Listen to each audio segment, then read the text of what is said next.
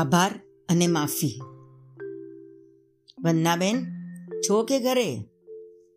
માલતીબેને બૂમ પાડી. વંદનાબેને દરવાજો ખોલ્યો. આજે અમે નવું ઓવન લીધું અને પીઝા બનાવ્યા છે. એટલે ખાસ તમારા માટે ટેસ્ટ કરવા લાવી છું, માલતીબેને કહ્યું. એમના ગયા પછી વન્નાબેન અને એમની પાંચ વર્ષની દીકરી સોનલ બંને પીઝા ખાવા બેઠા. થોડુંક ખાધા પછી વંદનાબહેન કહે, સાવ સ્વાદ વગરની પીઝા બનાવી છે. ચીઝ તો જાણે નામ માત્રની નાખી છે. આના કરતાં તો આપણા પુડલા સરસ બને છે.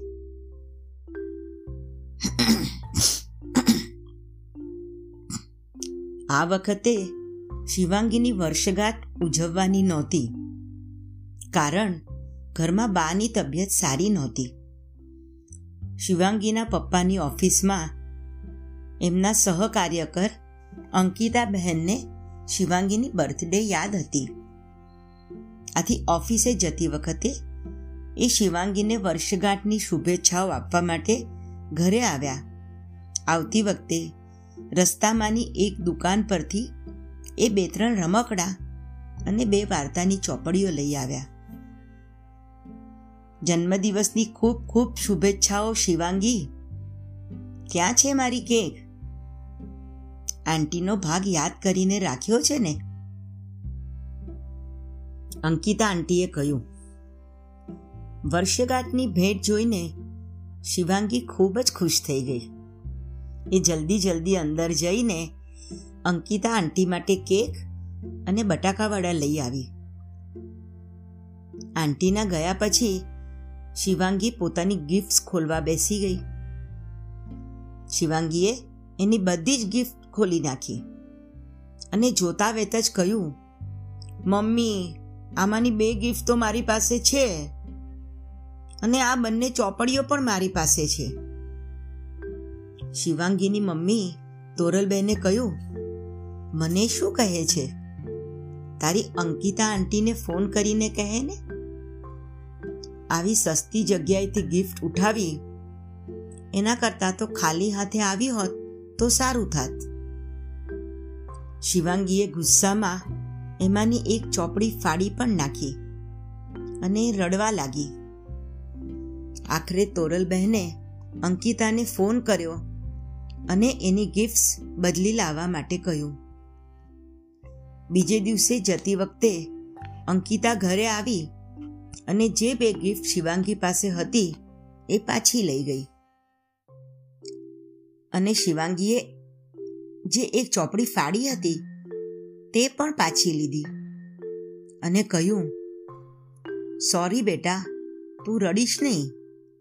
મને ખબર નહોતી કે તારી પાસે આ ચોપડીઓ છે. સમરભાઈ એમના સાત વર્ષના દીકરા જીગરને લઈને એમના મિત્રને ત્યાં ગયા હતા. એમના મિત્રનો દીકરો સાગર પણ લગભગ જીગરની જ ઉંમરનો હતો. સાગરના મમ્મી માલવિકાબેન બંને બાળકો માટે આઈસ્ક્રીમ લઈ આવ્યા. બંને બાળકોમાં રમતા રમતા ઝઘડો થઈ ગયો અને બંને હાથમાં જ આઈસ્ક્રીમ લઈને એકબીજાની પાછળ દોડવા લાગ્યા. દોડતી વખતે સાગરના હાથમાંથી આઈસ્ક્રીમ ભૂલથી સમરભાઈના પેન્ટ ઉપર ઢોળાયો. તે કેમ મારા પપ્પાનું પેન્ટ ખરાબ કર્યું? જીગરને ગુસ્સો આવ્યો અને એને પણ એના હાથમાંનો આઈસ્ક્રીમનો કપ સાગરના ઘરના સોફા પર ઊંધો વાળ્યો. આ ધમાચકડી જોઈને સમરભાઈ બોલ્યા, ચાલો, બહુ રમ્યા અને બહુ લડ્યા બંને જણા હવે. અને બંને જણાએ પોતપોતાનો આઈસ્ક્રીમ ઢોળીને બદલો પણ વાળી લીધો. ચાલો, હવે આપણે છૂટા પડીએ. સમરભાઈએ એક પેપરનો રૂમાલ લીધો. એમનું પેન્ટ સાફ કર્યું. અને સમરભાઈ એમના દીકરા જીગરને લઈને પોતાના ઘરે જવા નીકળ્યા. આ બધા પ્રસંગ પરથી આપણે શું તારણ કાઢીશું? જ્યારે આપણા માટે કોઈ યાદ કરીને કંઈ પણ લાવે, તો આપણે સૌથી પહેલાં એ વ્યક્તિનો આભાર માનવો જોઈએ. માલતીબેન કેટલા ઉત્સાહથી વંદનાબેન માટે પીઝા લઈ આવ્યા હતા. વંદનાબેને પીઝા ખાધા પછી જો માલતીબેનને ફોન કરીને થેન્ક યુ કીધું હોત, અને કીધું હોત કે પીઝા સરસ બની છે, અમને ખૂબ જ ભાવી તો માલતીબેનને કેટલું સારું લાગત. અને સોનલને પણ વગર શીખવાડે એક સુંદર બોધ મળત. બાળકો તમારું જોઈને જ આ બધું શીખે છે. એમને અલગથી કહેવા કરતાં તમે એ પ્રમાણે વર્તન કરો, તો બાળક સામે એક સારું દ્રષ્ટાંત બની જાય છે. તમે ફોન કરો, ત્યારે તમારી સાથે બાળકને પણ આભાર માનવા કહો. શીખવો. શિવાંગીની વર્ષગાંઠ ભલે ઉજવવાની નહોતી, પરંતુ અંકિતાબહેનને એ યાદ હતી. એ ઘરેથી થોડા વહેલા નીકળ્યા. ભેટ લેવા દુકાને ગયા અને વર્ષગાંઠની શુભેચ્છા આપવા સવાર સવારમાં શિવાંગીના ઘરે આવ્યા. એ તો બાળક છે, પરંતુ શિવાંગીની મમ્મી તોરલ બહેને એને આ વાત સમજાવવી જોઈએ. સૌથી પહેલાં તો શિવાંગીએ અંકિતા આંટીનો આભાર માનવો જોઈએ અને એ આંટીને કહી શકે છે, તમારી ગિફ્ટ ખૂબ જ સરસ છે.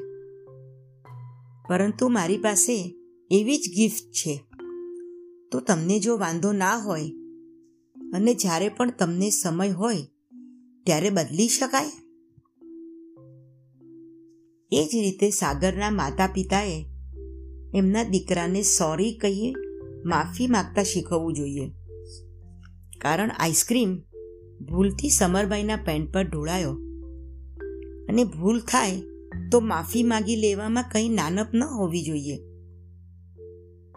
તે જ રીતે સમરભાઈએ એમના દીકરા જીગરને પણ એની બદતમીઝી માટે અને ગુસ્સા માટે માફી માગવા કહેવું પડે.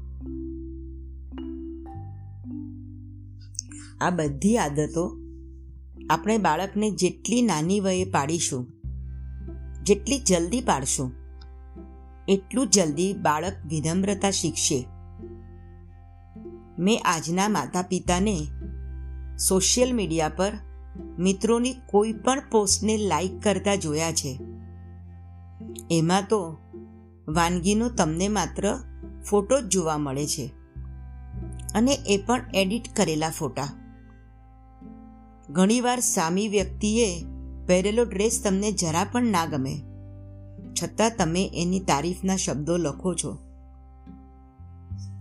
એ જ વાત રોજના જીવનમાં ઉતારવાની છે. કોઈનો આભાર માનવાથી કે માફી માગવાથી તમે નાના નથી થઈ જતા. તમારી મહેનતની કોઈ કદર કરે તો તમને જરૂર સારું લાગે. અને એના માટે ફરી મહેનત કરવાની ઈચ્છા પણ થાય. નાના બાળકોને એ સમજાવવું જોઈએ કે જ્યારે તું ચિત્ર દોરે છે અને અમે એની તારીફ કરીએ છીએ તો તને કેવું સારું લાગે છે? આવું શીખવવાથી બાળક કદર કરતા શીખે છે અને જે કદર કરી જાણે છે, એ કદર મેળવે પણ છે. એવી જ રીતે પોતાની ભૂલ કબૂલવી એ પણ હિંમતનું કામ છે. દોષનો ટોપલો બીજા પર ઢોળવાથી તમે નિર્દોષ નથી થઈ જતા. તમે બાળકને વિનમ્રતાનું દ્રષ્ટાંત આપશો.